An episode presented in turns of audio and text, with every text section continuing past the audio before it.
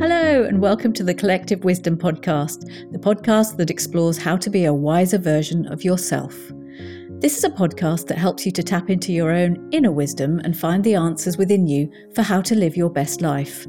I'm your host, Kat Preston. I'm a certified life coach, and I help people to turn down the noise in their heads and tune into the wisdom in their hearts.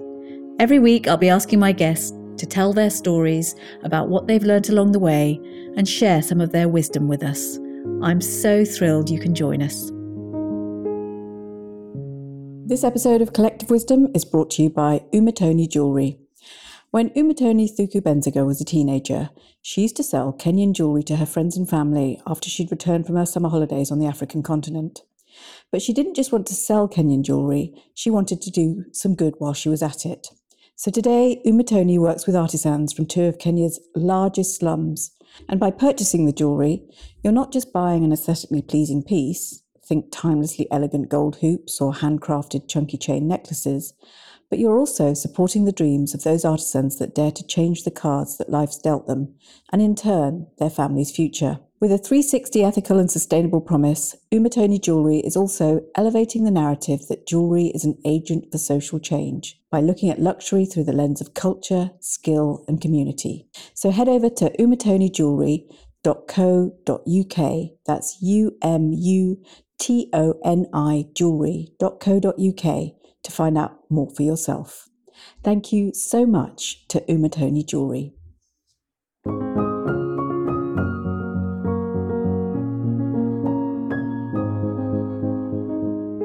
Hey there, my wise friends, and welcome to this episode of the Collective Wisdom Podcast. This season is dedicated to inspirational women from around the world as we're celebrating International Women's Day on March the 8th. And this week it's the turn of Mickey Gaffin Stone. Mikki is a parenting coach, educator, and expert in the science of behaviour change. And today we'll be exploring her unique insights into the world of modern parenting. Mikki's approach to parenting is based on her own experience as a mother of two children, who, she says, taught her more than any class or book ever could. She's now on a mission to help parents raise their children with empathy, respect, and compassion. I am so excited to have Mikki here today to share her wisdom and some of her best stories with us. We talk about how to have better conversations with your children, especially the teenagers, and the magic that happens when you're able to walk away from blame. I wish there were more people like Mikki in positions of authority and leadership. The world would definitely be a much better place for it.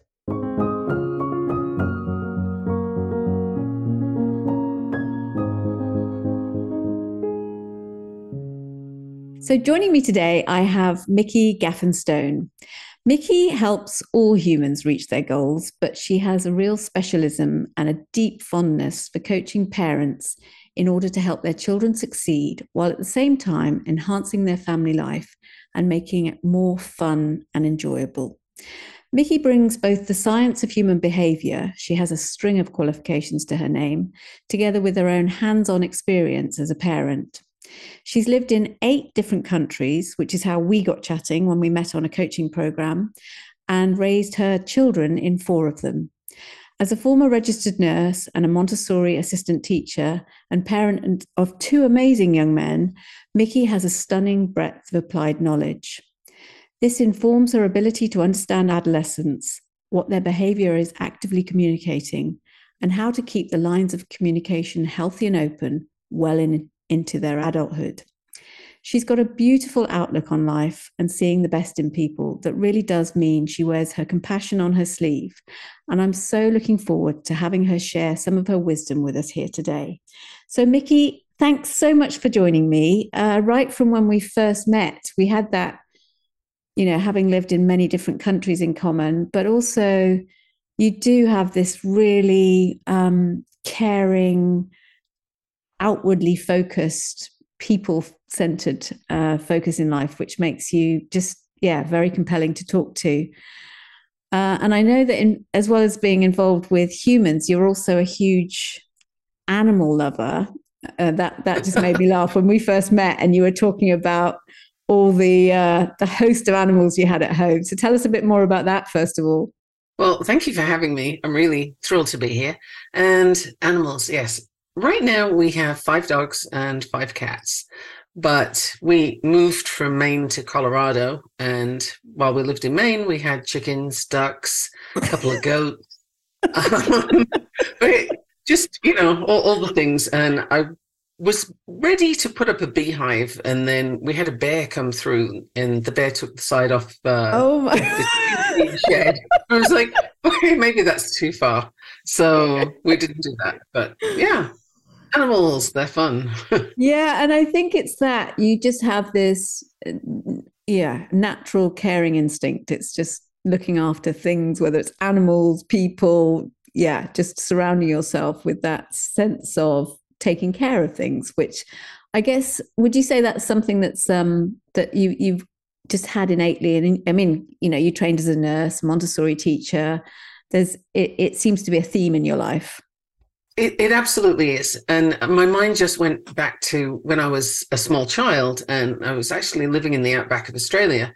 And my brother and i used to go on forays out into the bush. And if it didn't have a collar on and we could catch it it would come home with us because obviously mm. it needed help. Right so uh, my mother would come back from work and find some very interesting things in the bathtub.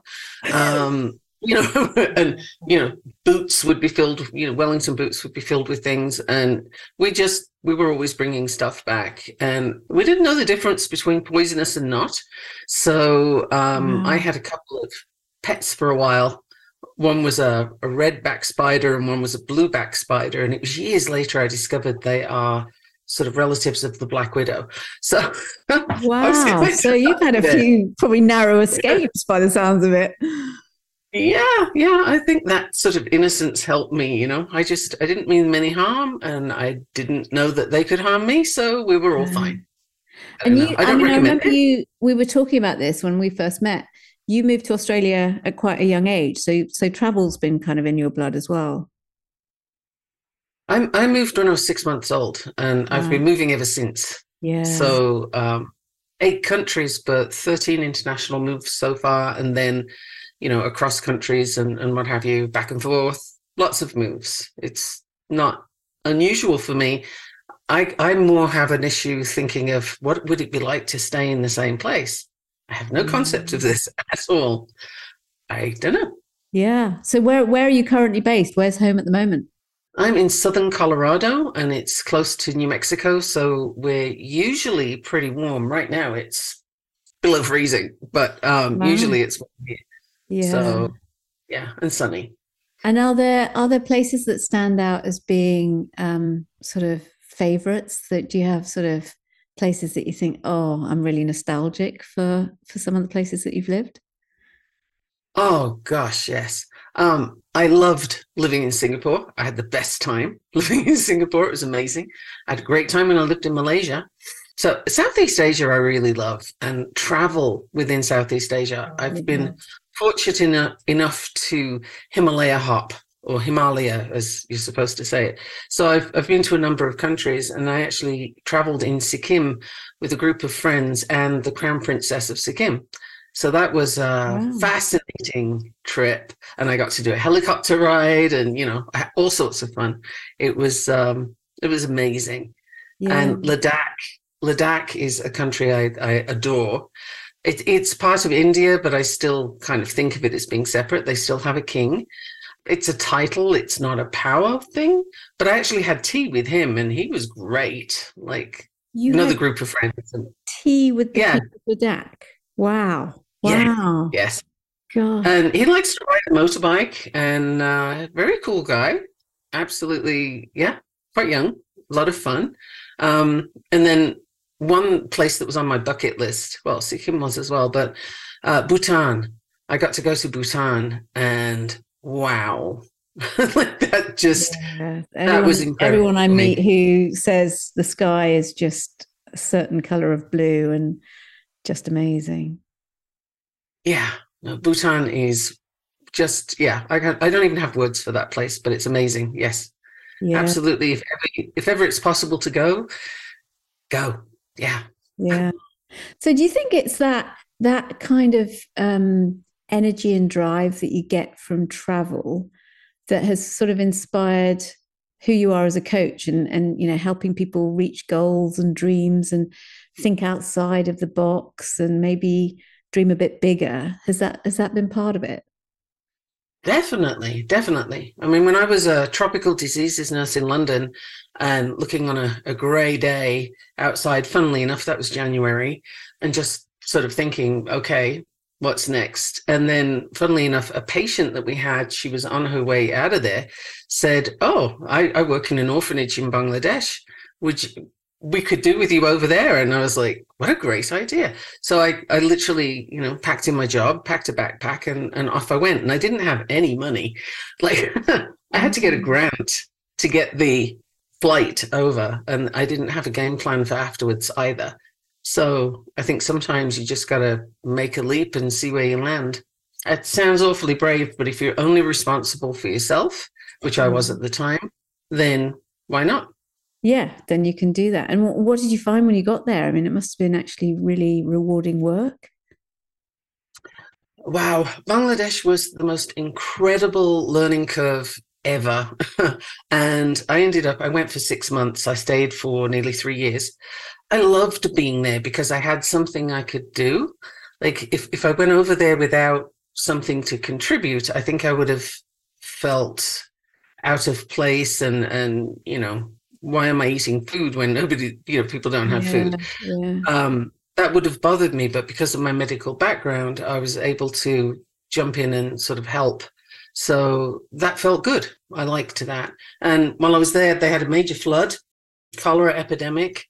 Mm. Um, I volunteered with Red Crescent and their version of Red Cross, and um, we had people who used would normally be on the train tracks or you know just sleeping on the street.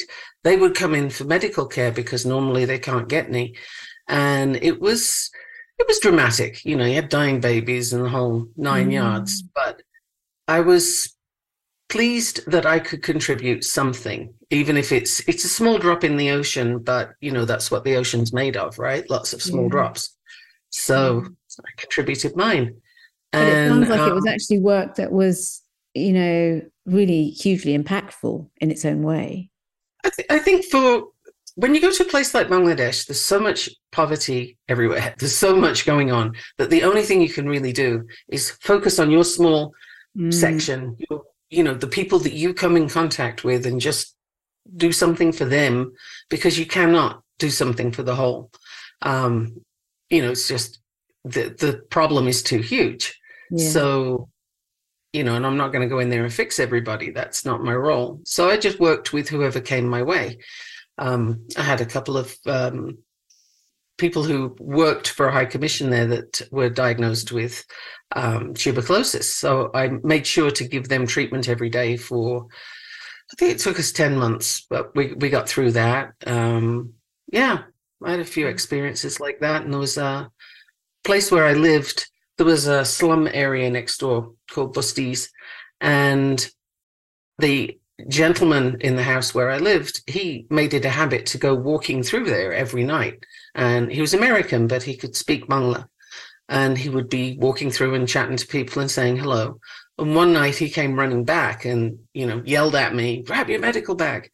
So I grabbed it and went with him. I had no idea what I was going to, but there was um, a little boy had fallen into an open fire and his leg was burned.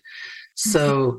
luckily I had the stuff I needed, which was great. So I just made sure he was clean and wrapped him up and told everybody not to touch him and leave him to me. And I went every day to redress the wound and so on.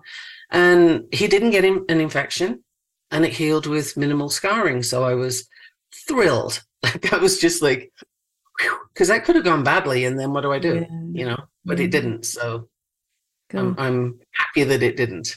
So life really has been a big adventure for you. I mean, there's been so much travel, so many different experiences. It's been yeah incredibly full. So, what took you from that sort of nursing world into the world of coaching?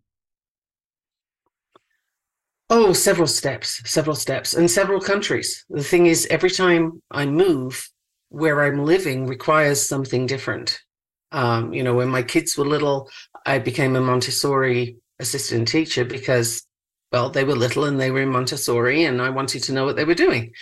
and I could keep the same hours as them pretty much. So that worked Mm. out. Yeah, nursing tropical diseases doesn't translate to every country you go to. So right, right, yeah. that that was a feature.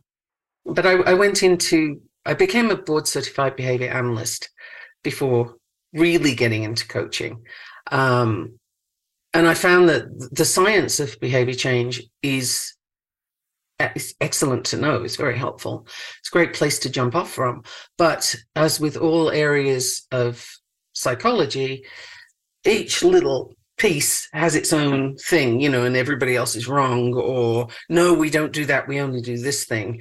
And over time, I found that it was rather restrictive because not everybody needs applied behavior analysis all the time. There are different Mm. things. Mm. And I'm always studying because I love to study. So things like polyvagal theory, hugely important. Like, what a breakthrough. And you have to be able to use that to help kids regulate and adults for that matter. You know, anybody that's losing the plot could do with some polyvagal theory assistance. So yeah, Um, just to, to dig into that, what you know, this is this is about your vagus nerve and about regulating your own emotional. Yeah. So so what, what do Exactly. you mean when you say that? Well, for kids, for example, um, you know, I've done a lot of work with kids with autism. Mm, and they can become upset and escalated very quickly and sometimes it's puzzling as to why but you don't necessarily need the why immediately if you can get in at the ground floor. And what i mean by that is when a child's about to become really upset about something and they're going to do a behavior you don't like there's a telltale sign. Every kid has something and the parents are going to know what it is. The teachers might know what it is. It depends on you know how many they have in the class and so on. But there's some little tick that they do or you know they'll start chewing on their fingers or or wriggling or something.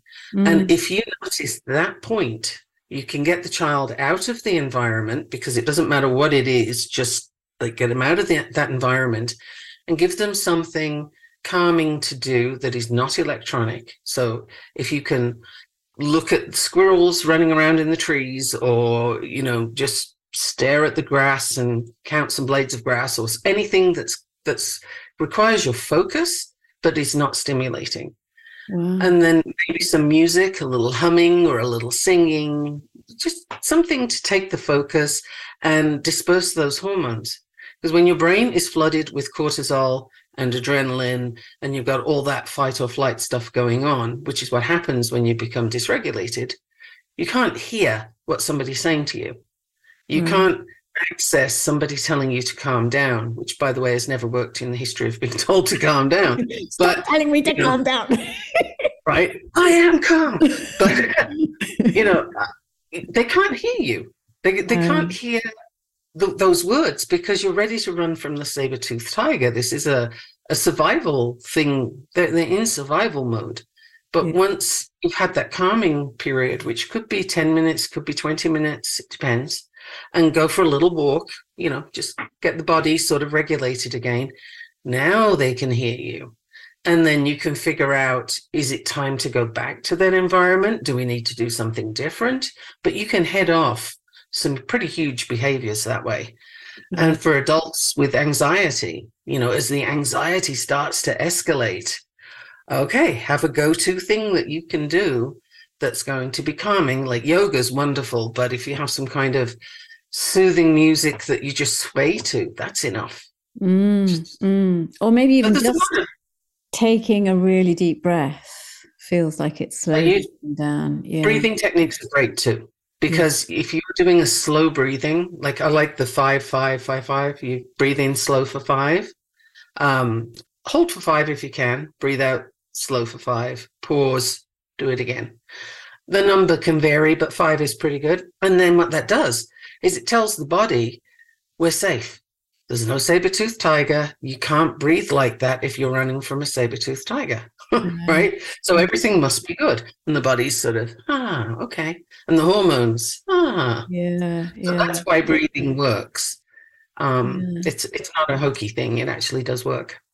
And I think it's fair to say that, you know, maybe children with severe anxiety or autism have extremes of this this behavior but it's actually something that especially during adolescence but you know we we can all relate to that moment of dysregulation where we kind of lose the plot more than is in perspective with with the situation. So a lot of what you're saying well actually makes a lot of sense all round yeah i mean especially for teenagers and the thing is the more you do it the more they get to recognize the signs of oh hey i need to go do this thing mm. but teenagers you know they have my abiding sympathy every teenager ever because i'm sure you remember it's a time when your hormones are going nuts the other kids at school have got their issues and and so it's like going to school with a bunch of velociraptors like it's just it's a hairy time for kids yeah.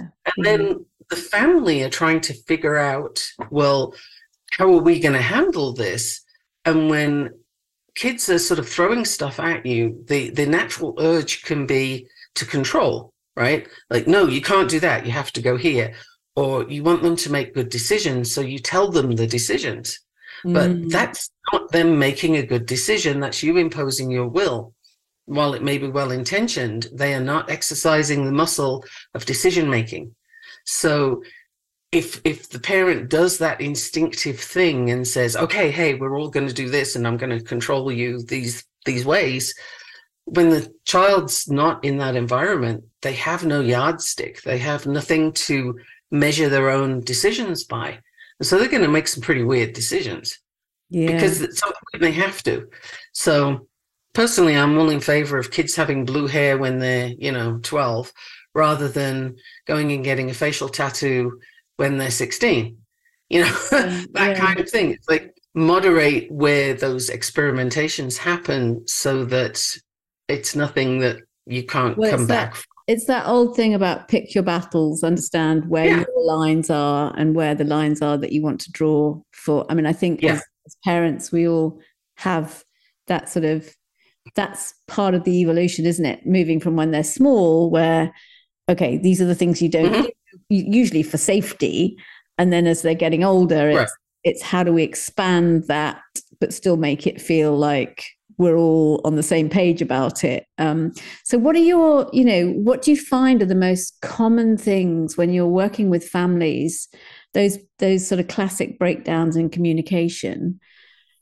What are the sort of most common scenarios and and the ways? I mean, just even talking about breathing and understanding your own your own emotional system seems to be at the heart of it. But if you could sort of paint a picture for the types of people that you work with and where some of those solutions lie? Mm, some of them are more subtle than others. Um, for example, when your child comes home from school or they come in from a, a, day out with friends or whatever, it's very tempting to sort of chase after them. You know, what did you do? What was it like? Where did you go? Da, da, da. And it, particularly if the child has any kind of anxiety, but teenagers generally, I think, that they feel sort of squished into a corner and they're not going to answer you. Yeah. Because that cortisol thing starts happening, and oh, they're pressuring me, and and you get all this sort of I'm not a child, right? You know, I'm I'm not a child. I'm an adult. Where's my teddy bear? This is sort of teenage years in a nutshell. Um, and so instead of doing that, it's often really effective to just say, "Hey, how's it going? and and leave them with it particularly it's, it's especially effective if they are used to you chasing after them it's awesome because then suddenly they're like wait um this isn't right. Why aren't you asking me things? I need to tell you this. And they'll start spilling the beans left right and center. It's fascinating to watch. Yeah. It's very helpful. And then a, a big thing that's actually quite subtle is when the child's telling you something like oh, my friend at school was bullying another kid. Something like that's very emotive, right?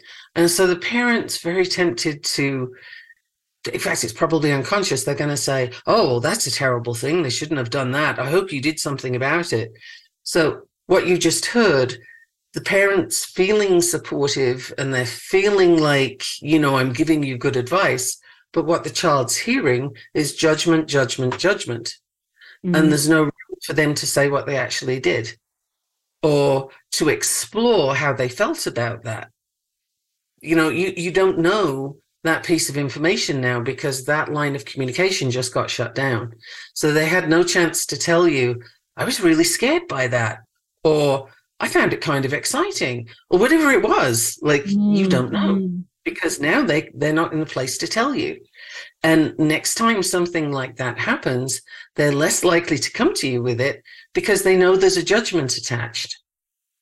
So mm-hmm. It's it's not as obvious as some of the other things that we come across perhaps, but it's really important because every time you give that child your view of that event or that thing they're telling you, you've taken away their opportunity to figure out what they think.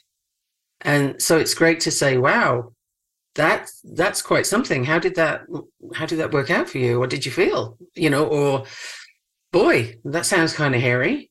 And and just leave it with them like, wow, yeah, curiosity is the thing to bring rather than judgment. And then you learn some interesting stuff about your kids. Yeah. So this this moment where I guess there is a a temptation to jump in, and if you can just leave some silence, but still be oh, present. Oh yeah. To see whether yes, silence, the tool of the coach. But yeah. silence is is wonderful because somebody needs to fill it, and in this case, your child is going to want to fill it. So if you're not busy telling them how to think about something, they'll tell you what's actually happening, and then you have an idea. It's it's still not for you to judge them because they're figuring it out. But if you see that there are other options, it's always reasonable, I think, to say, well, I can see a couple of scenarios here. Do you want to hear them? And you just lay them out as, well, I could see this could happen or that could happen. What do you think? Mm. You know, and give them the tools to make decisions with, give them the tools to make judgment calls for themselves.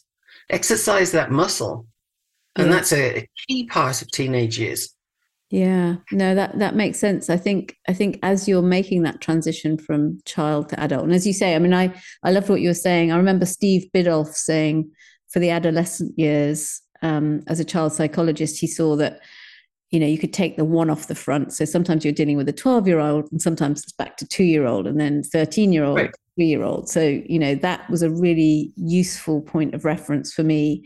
Not that I was always able to rise above the, the moment where my 14 year old turned into a four year old, but but I think it also it is that moment where I imagine a lot of your work is taking some of the the blame from parents because often parents can be oh i've done the wrong thing you know and feeling like i'm getting it all wrong all the time which is also not a helpful right. place to come from you know sometimes in social media you see that question excuse me you see a question of if you could eradicate one thing in the world what would it be mm. my answer to that isn't the usual world hunger thing it's actually blame if i could get rid of blame holy smokes mm. because what blame does is if you're blaming yourself you're beating yourself up you're circulating all these negative thoughts that you believe about yourself and the whole time you're doing that, you're very busy not taking action, not taking responsibility,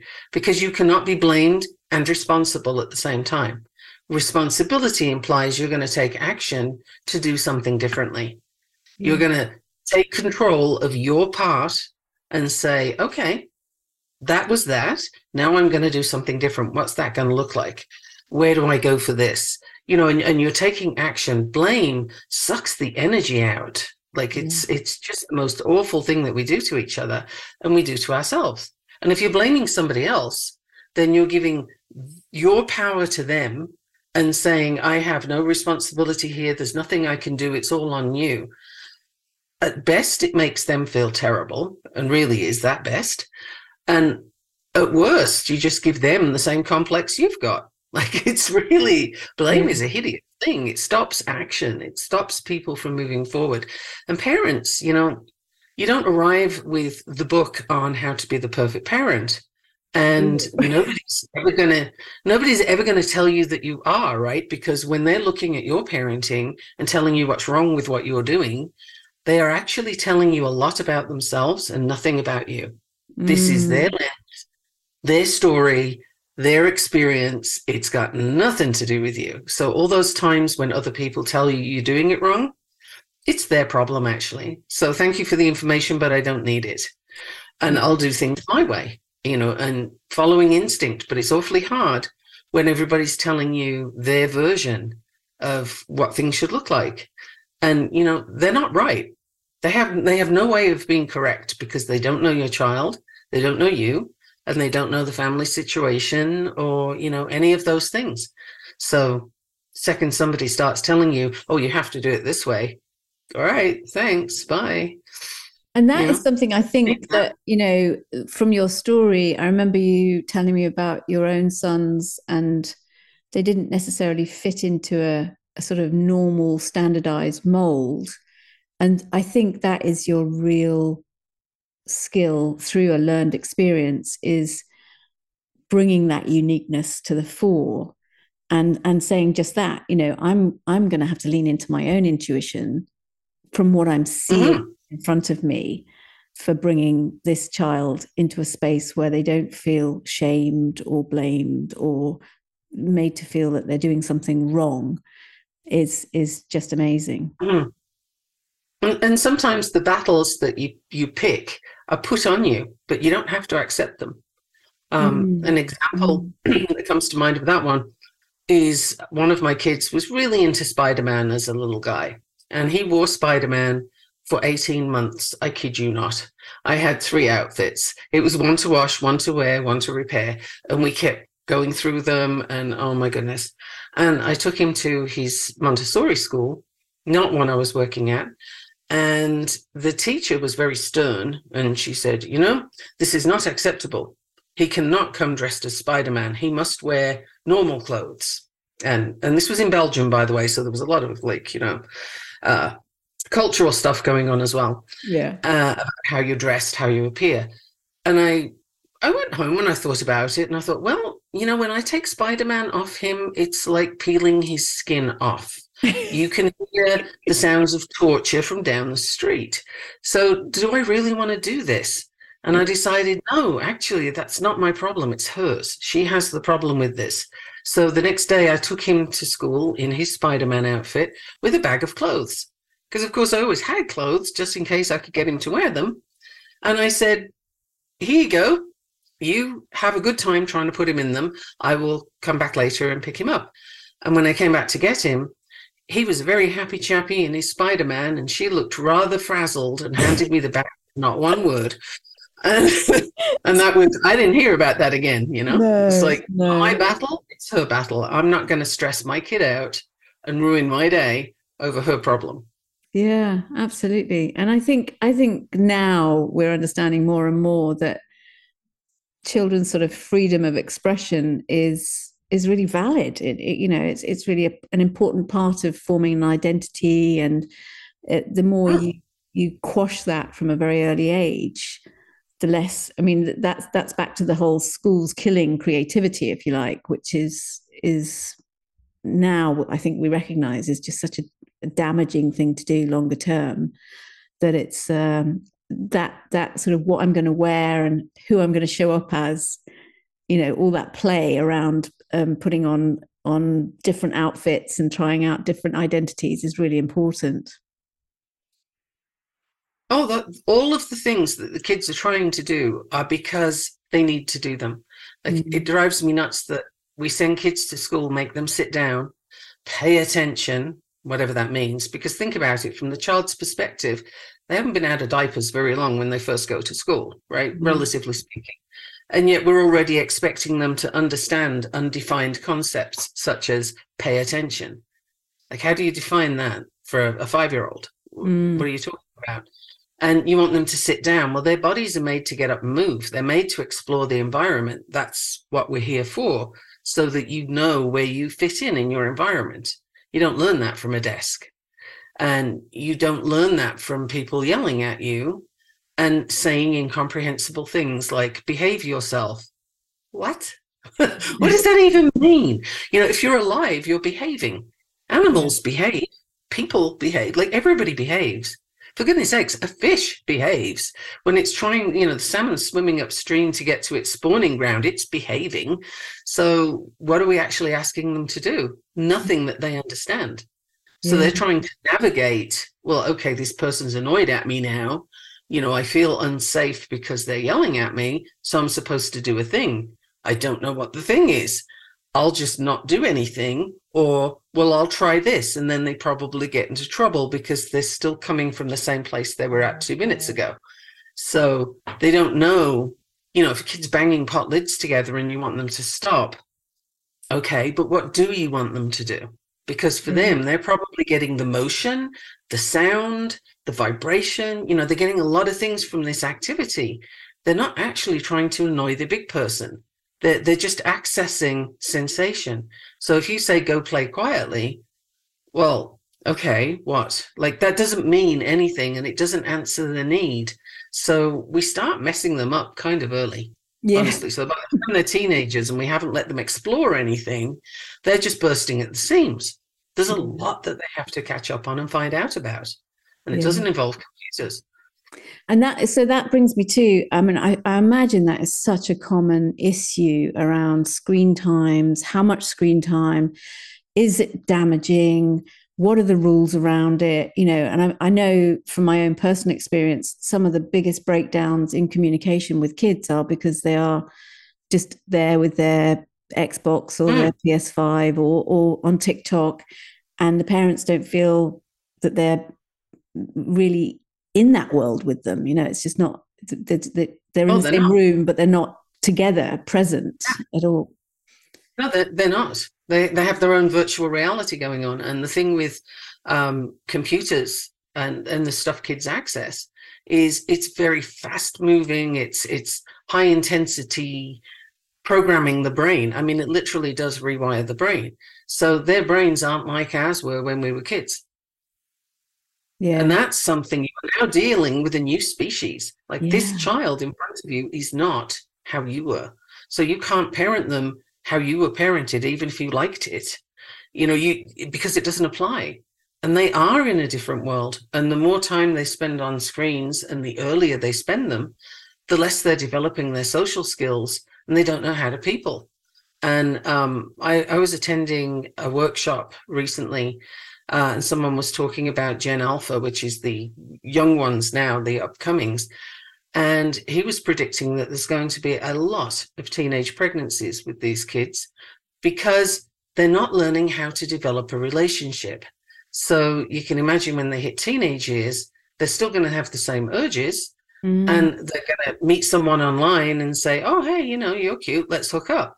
They hook up pregnancy ensues and and the guy's just like well okay bye not because he's being callous or or you know badly raised or whatever but just he doesn't know what to do next and neither does she they haven't mm. learned any of these skills and if you look at the parents of that generation these are now the parents who are spending a lot of time on their phones you know the child falls over and scrapes their knee do they run and comfort them or do they take a, a picture of it and put it on tiktok right?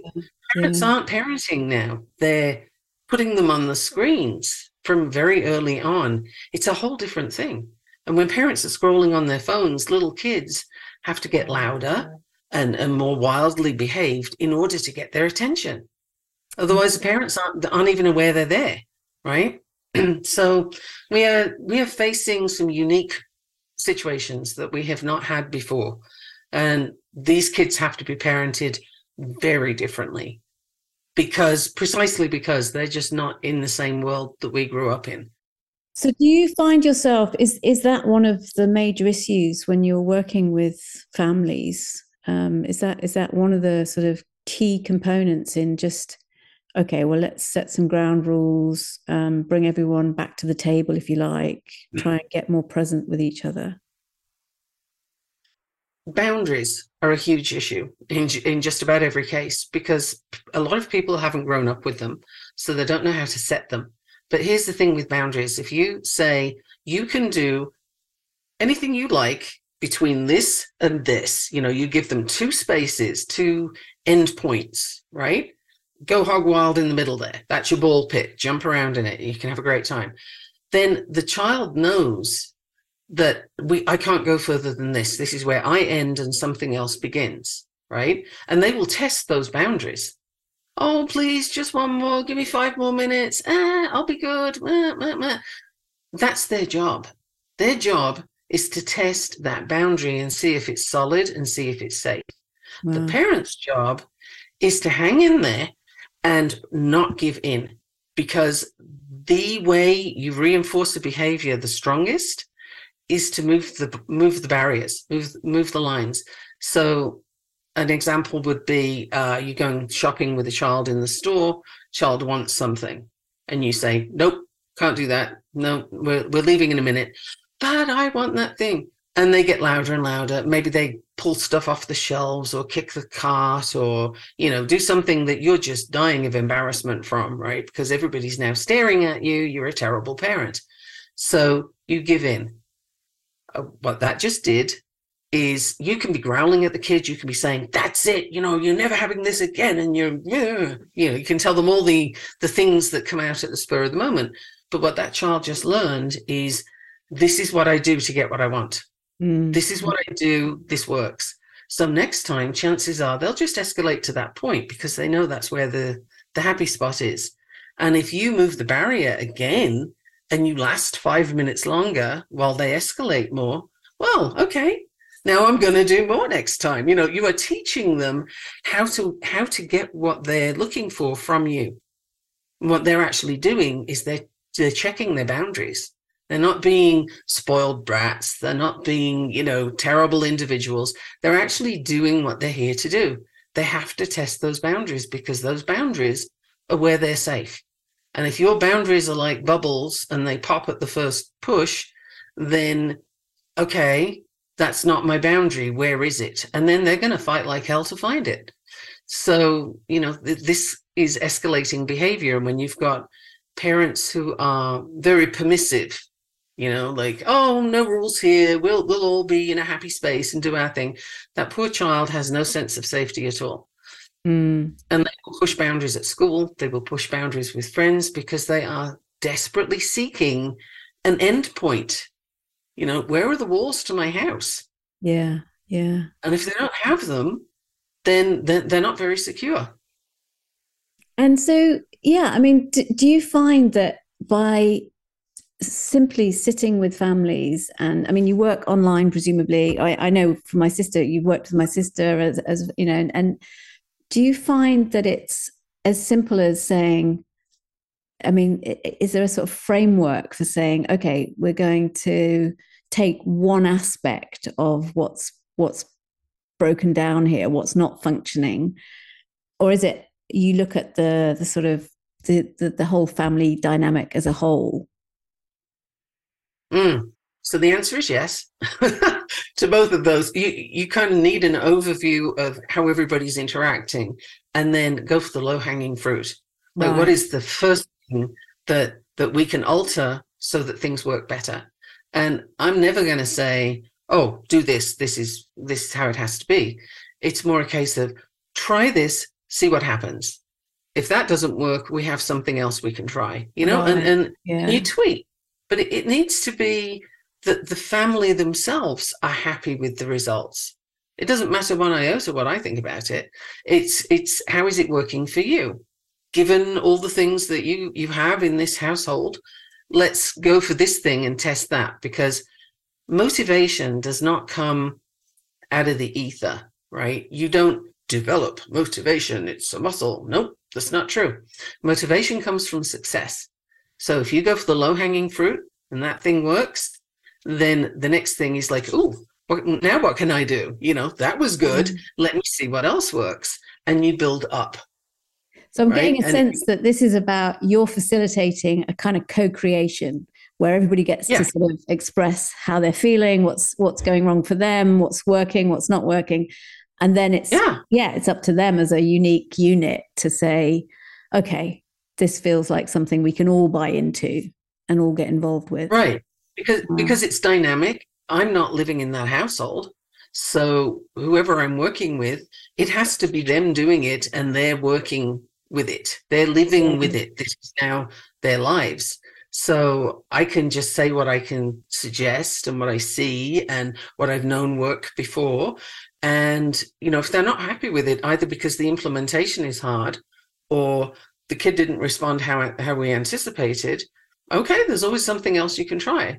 No problem at all. This is life is an experiment, right? Life is an adventure, it is an experiment, and you just test stuff out and see what works.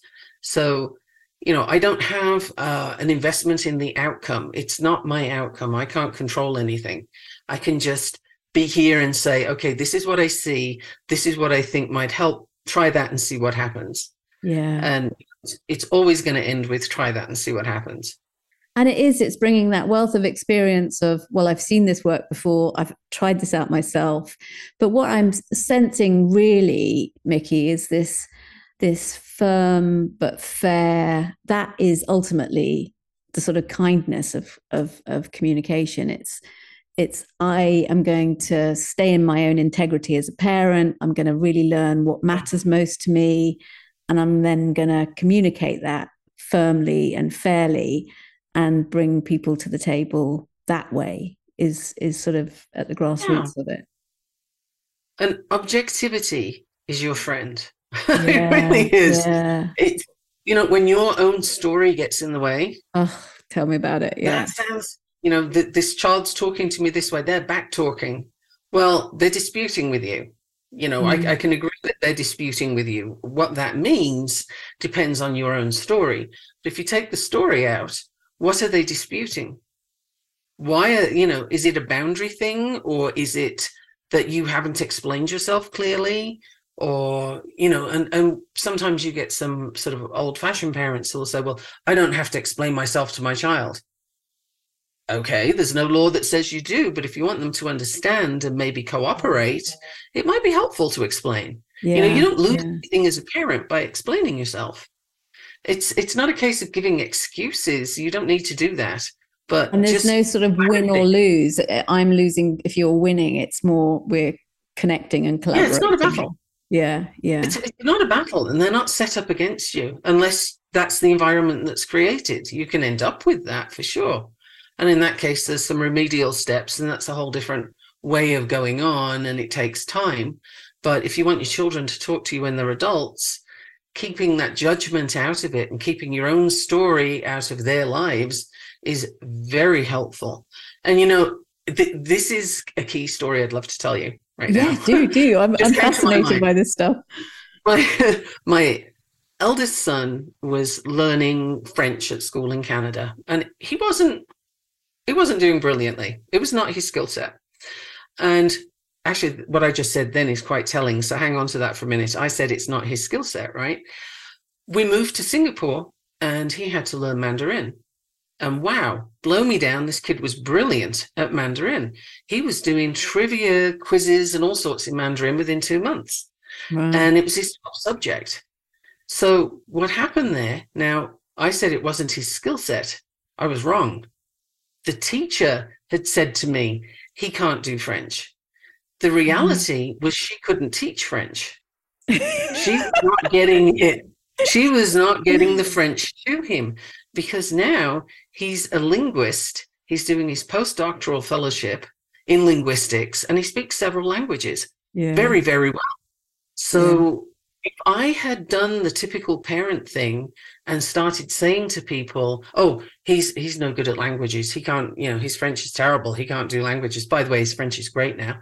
Um, you know, if if I had done that, he would hear that story and probably never even try. Yeah. Right. Yeah. And then his whole life now would be different. He yeah. wouldn't be speaking the languages he speaks. He wouldn't be mapping endangered languages and he wouldn't be a linguist like, wow, I would have totally gotten in his way. And it's so true that we, you know, without even realizing it, and sometimes it's grandparents and sometimes it's parents that, oh, she's the clever one, he's the the the the, the sporty one, she's the pretty one, you know, and you you wear these sort of roles right. that that become so fixed if we're not careful that it, it's it's often well, it's the hardest thing to do is change amongst the people who who who have put those roles on you, if you like. Yeah, and we do them so carelessly. Yeah. I mean, even as I'm explaining it to you, I said it was not his skill set. Yeah. And the second I said it, I thought, no, that's exactly what I'm not saying. Yeah. It yeah. was his skill set. It wasn't hers. The teacher Yeah. wasn't giving it to him in a way that made sense. Yeah. But he picks up languages beautifully. It's a natural talent for him, actually. Yeah. So thinking about it, she must have really messed it up to not. Well, and also, you know. I think it's a natural born tendency if something's not working to go, well, it's not me, it must be you, you know, especially if you're in a situation where you're teaching. Right. Oh, I'm sure the teacher was fully convinced that it was his problem and not hers. But the thing is, that viewpoint could have altered the entire trajectory of his life. And he could have spent his entire life thinking he couldn't do languages when actually he's brilliant at them. yeah. And, you know, I could have been instrumental in facilitating that, in yeah, absolutely. It soon becomes, oh yeah, don't ask him about, you know, he's no good at that. And um. Right. yeah, yeah, Right. yeah, And that's something that, wow, you know, if, if parents can watch out for that and not do it, pure gold. Because that that is, I think, the most detrimental thing you can do to your teenager, particularly, is tell them what they're good at. Because you don't know. yeah. They haven't tried yet. And the stuff he's doing in his work now, I didn't even know existed. So if I had stepped in and said, Oh, I think you need to go this way for your career and you need to do that, again, he would be doing something completely different. And I'm sure it wouldn't be anywhere near as fulfilling as the stuff he's actually doing. So getting out of your teenager's way is a huge part of parenting. Yeah, really and that's that's often the hardest room. thing to do, especially it's that temptation Mhm. to fix when they come and they're anxious about what's going to go wrong and what's going to go right, and that's understandable. But as parents, it's so tempting to sort of step into a, a role of I know I do this all the time. Um, yeah, but you could do this, and you could do, you know, you you'd be brilliant at that, and Right. And you think you're encouraging and supportive, but you're not actually enabling. It's it's more setting limits. You're pulling the rug from under them. yeah, It's yeah. pulling the rug from under them by giving them those suggestions, particularly as they're probably not what they want to do. yeah. So just saying, well, what are you going to do? Right? like, wait, what are you going to do with that? yeah. And and just leaving it, and then you know that silence. But you have to trust that you have raised your child well enough that you can trust them, Yeah, yeah, and that's a big absolutely. piece. Right? If you and can't uh, trust that that child, word trust is is so it's so hard. You know, you can know it and you think I'm trusting them, but then to actually put that into action, what does that look like? Right. is A real Are you though? Yeah, are you yeah, really yeah. trusting them? Or are you using, you know, I don't like the kids they hang out with, or this isn't a great area, or any of those things? Like, what are you really saying? And the child's looking for this. They're looking for signs that you trust them. They're looking for signs that you believe them. And when they don't get them, that's when you start getting some behaviors kicking up because they're they're pushing back. They want you to notice that, well, I can do things. And Yeah. they might not make good choices because they haven't exercised their decision making muscle yet, but they, they're going to jump through hoops to make you do something different. It's not functional the way they're doing it, but it's what they have at their hands. Like it's their tools. And, so it's, they're going to it's their you. infinite game. It's their life. It's their, Right. you know, it is their experiment. So They're establishing who they are. And I think we can all look back at our own childhood, our own teenage years, and say, yeah, well, remember that time you didn't believe me? Or remember that time when, right? Or you never let me do such and such, and I, I could. You know, and we, we all have these stories. And it's, it's even more so now, I think, with these kids, with all the computer stuff that's in, they have access to so much more that, frankly, you know, would, would scare you silly if you knew half of what's available on the internet, really and truly. You know, there's um, some games for little kids where questionable people will make avatars and get into rooms where little kids are playing and their avatars have sex. I don't Yeah. think I can name the the game because it, you know, copyright or whatever, but the company know and they say if you see anything, report it and we'll ban them. The problem with that is your kid's already seen it. yeah, yeah, So, you know, people people are, you know, there's questionable people out there and they will find a way. So And the best as you can parents, you know, you were saying about children. We're we're raising children now who have the plasticity of the brain is being shaped in different ways. but we also do have to lean into our own intuition about what are the the limits what are the the boundaries that we want to set in place around some of this stuff and not necessarily oh just because everyone else is doing it that's okay too um right how i feel sometimes with the you know all kids having access to phones and and now there's pretty much nothing you can't access on your phone so is it mm. relevant for an 8 year old to have you know unsupervised use of a you know full internet access and and it just feels, yeah no feels no. like oh yeah what do we the, say the answer has to be no that yeah. there are some very scary things out there yeah. and again you can parent you know I'm, I'm certainly not saying don't stop them from doing anything but just guide not shove right yeah. like you know here are your parameters again with the, with the internet and a thing that you can teach teenagers if they haven't got it already it might need to be preteens, um, is things like internet safety. What information do you give? What are some telltale signs that the person's a creep mm. um, that you're talking to? What kind of questions do they ask that they shouldn't be asking? And things like consent needs to be taught really young yeah. and different aspects of consent. And and whether you can withdraw consent or not of course you can. But you know you you need to be able to get this information across to kids and have that line of communication open. You can talk to me about this and i'm not going to run away screaming or you know shut you down because it's uncomfortable. Those yeah, uncomfortable yeah. things where the kids need you well That's... actually i saw something the other day which i'll try and find a link to to put in the show notes but it was about consent being likened to offering somebody a cup of tea. And it's just this brilliant um, you know quick sound bite on if you offer somebody a cup of tea and they say no this is what they mean. And it, it just it was a really helpful way to introduce a subject that yeah can be fraught and at what age you can introduce it kind of thing and what no really means and um, yeah it was very powerful so i will try and find that because i think that might also be a, a useful thing to I love I love having show notes that have lots of little links to other stuff and you know uh-huh. this, this is all part of the context yeah. So, I mean, kindness is something that you clearly bring to every relationship you form as a coach. I, I imagine being in a space with you, it's a place where you can just say, phew, the blame is just put to one side, all the shaming and the judgment is just, we're here to move mm-hmm. forward. I wonder if there's sort of an act of kindness that came to you when I was asking about, you know, how kindness shows up in in your world. Ooh, you know, I would like to point to Fred Rogers when he was alive. Fred Rogers, Mr. Rogers' neighborhood, was showing acts of kindness left, right, and center. That man was a walking act of kindness.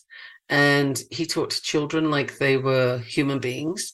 Mm. And he would just reflect back to them what they were saying to him, particularly if they were upset about something. And the kids felt heard they felt mm-hmm. seen and they felt recognized. And we don't tend to take time to do that with kids. So I'm going to say a walking act of kindness would be Fred Rogers. He was he was an amazing human being. And I wonder if there's a there's a clip of him talking, or you know, I'd love to put that again in the show notes. Uh, something. Oh, there'll, there'll be lots, and there's one where he had um officer somebody or other come in to see him, and the officer was uh, a black man, and he got them both to take off their shoes and socks and put their feet in a, a bowl of water together because it was a hot day. Now he did this at a time when there was a, still some elements of segregation going on, and this just wasn't a thing that would happen normally. Mm. And he did it so naturally and so, you know, non-controversially that it really illustrated people, what is the problem here? Like, why can't we do this? this and, and he did it in a very non-aggressive way. Yeah. You know, it, he just really showed kids, yeah, we're we're all people. We're all here and we're all helping each other. And he would even say that, you know, whenever there's a disaster, whenever something terrible happens, look for the helpers. There are always helpers. Yeah. Yeah. yeah. So true. And he's clearly been a real influence and inspiration to you, Mikki and that's now you're paying it forward Right. Yeah. I like that. Yeah, Sounds good. yeah.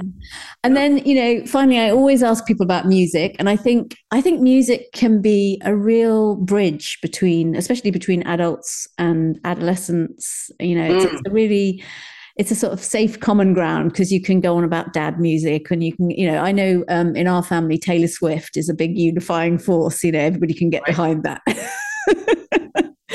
Why not? what um what what's the music that sort of inspires you I am a huge Queen fan. Been a Queen fan forever. I grew up on Queen. I even played hooky from school one day, got on a train, and took myself to a Queen concert when I was younger than I should have been. Queued up for hours to get in and got right to the front on the Bohemian Rhapsody tour. So oh no regrets. Got into a world of trouble, but no regrets. Um, it was worth it. worth every second. Like Freddie Mercury was the man. So, and I, I think every generation has to appreciate Queen. Like, how can you not? Yeah. Um, yeah. yeah. And I love the Mavericks, like David Bowie. Like, pick him at any given time, and he's different. So, do you have? Is there a favorite Queen song? Because I don't think we have any Queen on the list actually. So that will be a, a really welcome addition. But is there a favorite one? Okay, if I, it- depending on my mood, it could be Fat Bottom Girls because it's just, you know, it's hilarious, and why not? Yeah. Or, of course, the classic Bohemian Rhapsody. That's if you just want to get lost for five minutes, it's Bohemian one to belt Rhapsody. out.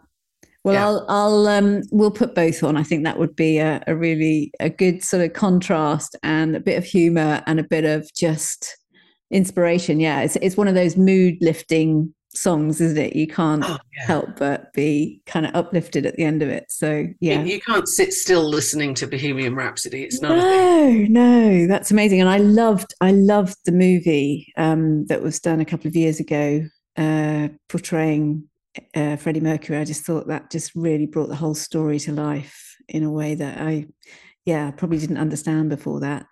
And then, so finally, you know, collective wisdom is all about that piece of wisdom that, I mean, you really exude it, especially when it comes to building communication, helping families navigate tough times. There's been so much, you know, even just take a breath. That is such a wonderful piece of advice. Take a step back, lean Mhm. into that objectivity. But is there one piece of wisdom that has helped you along the way?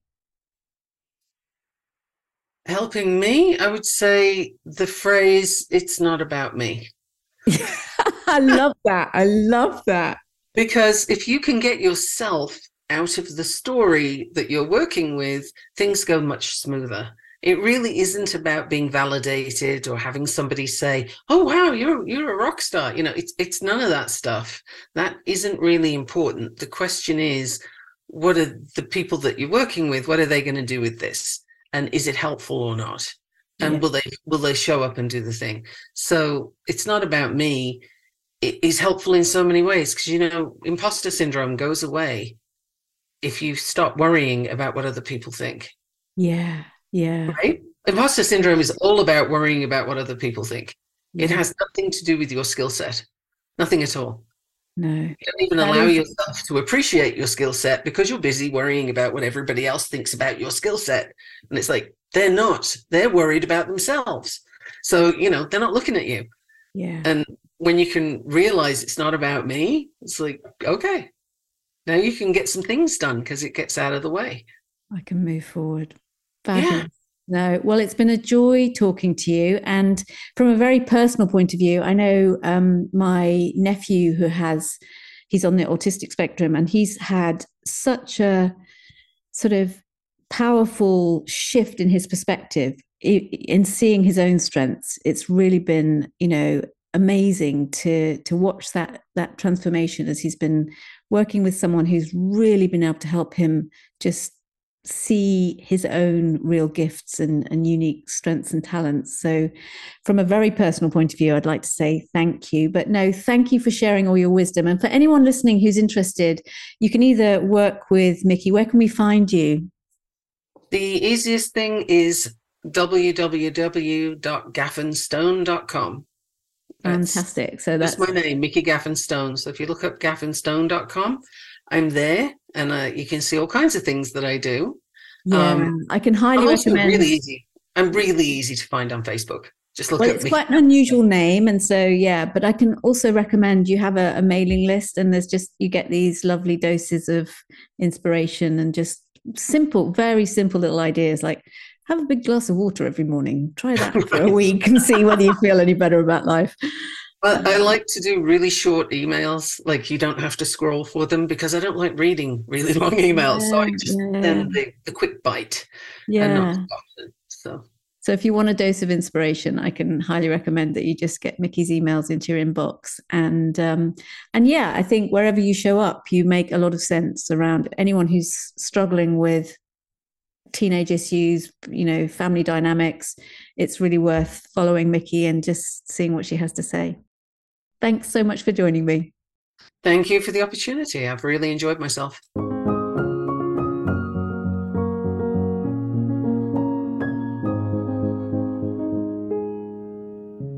I do hope you enjoyed that conversation as much as I did. I always find spending time with Mikki and her non judgmental perspective on the world so refreshing. If you liked what you heard and you want to find out a bit more about the work she does, you can find her at gaffenstone.com or on LinkedIn. And as we said in the conversation, if you'd like a little dose of just practical tips and tricks that are often quite amusing and entertaining, then I highly recommend that you sign up for her newsletter. I'm sitting in my office looking out over a bed of beautiful snowdrops this morning, and I'm reminded that spring is very much around the corner. Thanks again so much for joining me, and I hope you have a good week. Thank you so much for listening. There are almost a million podcasts out there to choose from, so I really appreciate you for choosing this one and spending your valuable time with me today. If you found it helpful, I would be truly grateful if you would rate and review it as it helps others to find us. And if you haven't already, you can hit the subscribe button wherever you get your podcasts to be sure of getting every episode sent to you. You can find all the resources we talk about and more about my guests in the show notes over at collectivewisdom.podbean.com, or you can find me on Instagram at collectivewisdompod, where I'd love to hear any feedback, suggestions for new guests, or comments that you have. I'd love to hear from you. And if you're interested to know more about how my coaching can help you, you can find more about that on my website at catpreston.com. Thank you so much for joining me.